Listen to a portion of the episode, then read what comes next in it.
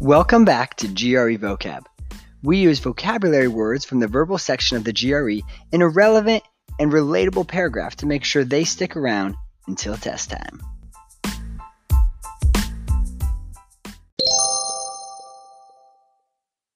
Hello, everybody. Welcome back to GRE Vocab. I'm happy you're here with us. Today's five words are phlegmatic, P H L E G M A T I C, showing little emotion, apostate, A P O S T A T E, a person who has abandoned a religious faith or cause, maladroit, M A L A D R O I T. Clumsy.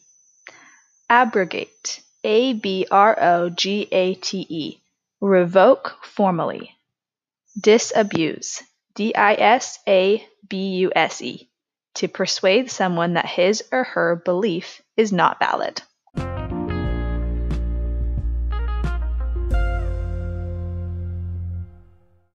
Earlier this summer, the chief executive of the Premier League, Richard Masters, was accused by British lawmakers of being too phlegmatic when it came to supporting Black Lives Matter. He quickly disabused their accusations, though, when he supported the move to replace players' names on their jerseys with Black Lives Matter. The Premier League announced last week, though, that they will abrogate this and instead display a badge saying no room for racism on each player's jersey. Though they've abandoned support for the popular anti racism organization, they are in no way apostates to the cause for ending racism.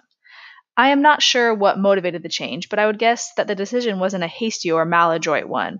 It seems that every company, league, and organization these days are showing their determination to fight racism, which is so good.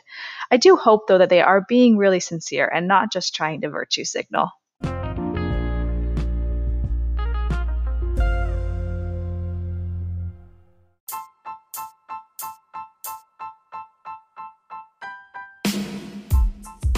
Thanks for listening, everybody. Don't forget to sign up for our mailing list to get these vocab words sent to your inbox so you can follow along while you listen. The link to sign up is in this episode description and our podcast description. If you like the show, we would so appreciate if you would leave us a five star review and share the show with your friends.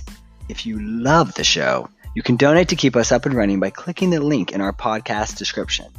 Contact us at grevocabpodcast at gmail.com.